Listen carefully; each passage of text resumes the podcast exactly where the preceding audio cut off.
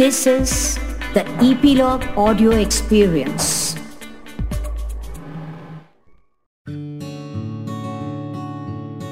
नमस्ते दोस्तों। पिछली बार आप मिले थे मेरे रिश्तेदार से। आज मैं आया हूँ लेकर एक नई कहानी।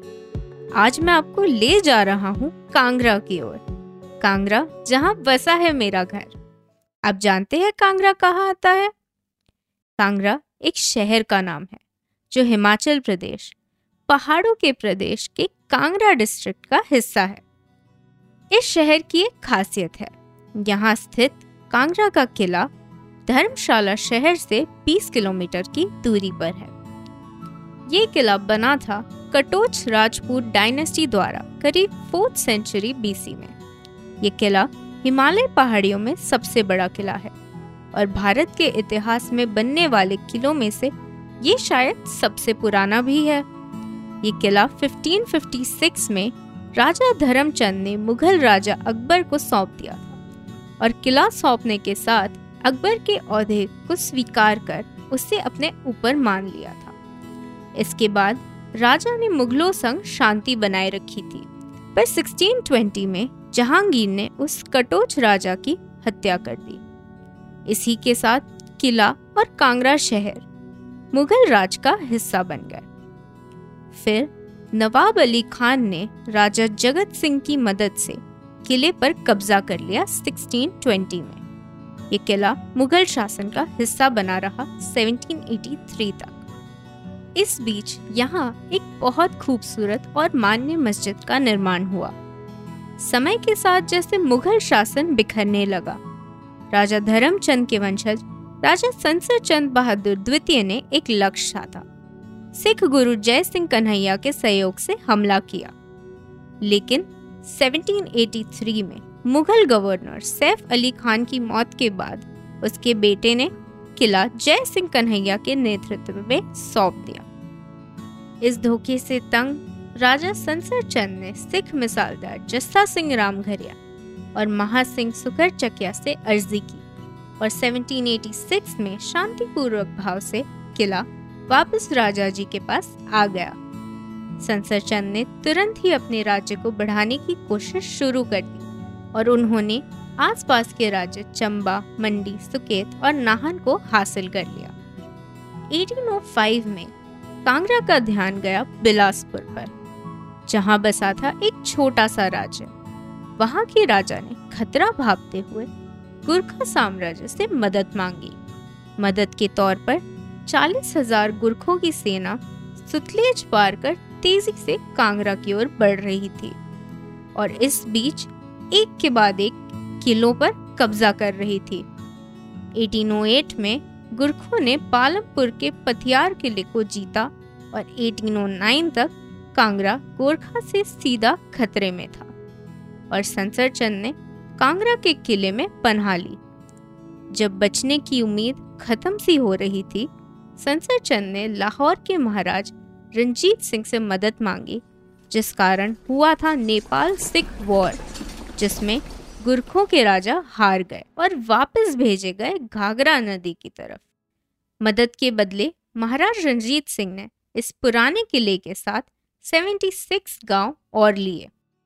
ट्वेंटी में 1846 में छः हफ़्ते लंबी घेराबंदी के बाद यह किला फ़र्स्ट एंग्लो सिख वॉर में हेनरी लॉरेंस के नेतृत्व में ब्रिटिशर्स का हिस्सा बन गया। यहाँ ब्रिटिश ऑफिशियल्स को ठहराया जाता था फोर्थ अप्रैल 1905 तक, क्योंकि उसके बाद एक अर्थक्वेक में इस किले को भारी नुकसान हुआ। ऐसा माना जाता है हिंदू शासक और भक्त कांगड़ा में ब्रजेश्वरी मंदिर के पिठासी देवता को प्रस्तुत करने के लिए सोने, चांदी, कीमती पत्थर और बड़े गहने भेजते थे।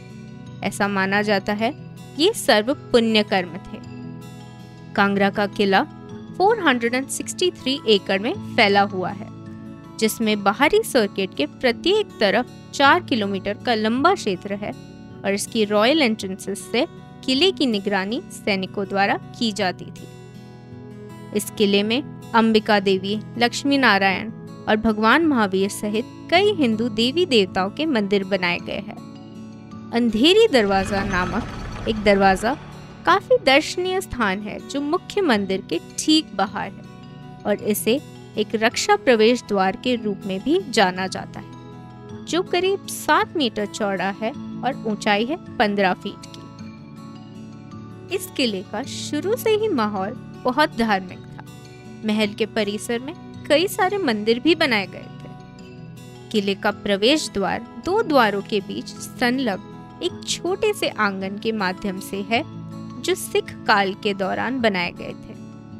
जैसा कि प्रवेश द्वार पर एक शिलालेख से दिखाई देता है, यहाँ से एक लंबा और सांकरा मार्ग, आहानी और अमीरी दरवाजे के माध्यम से किले के सेंटर तक जाते हैं। दोनों का श्रेय कांगड़ा के पहले मुगल गवर्नर नवाब सैफ अली खान को दिया जाता है। बाहरी द्वार से लगभग 500 फीट की दूरी पर मार्ग बहुत तेज कोण पर गोल हो जाता है और जहांगीरी दरवाजे से होकर गुजरता है। दर्शनी दरवाज़ा, जो अब गंगा और यमुना नदी की विकृत मूर्तियों से घिरा हुआ है, एक आँगन तक पहुँच प्रदान करता है। जिसके दक्षिण की ओर लक्ष्मी नारायण शीतला और अंबिका देवी के मंदिर है। इन मंदिरों के बीच में एक मार्ग है, जो महल तक जाता है। और यही सब संरचनाएँ इसे मिलके भारत के सबसे खूबसूरत किलों में से एक बनाती है। कांगड़ा, भले पुराना, अपने रिच कल्चर को पूरे गौरव के साथ दर्शाता है। इसी के साथ मैं आपसे अलविदा कहता हूँ। मिलते हैं अगली बार।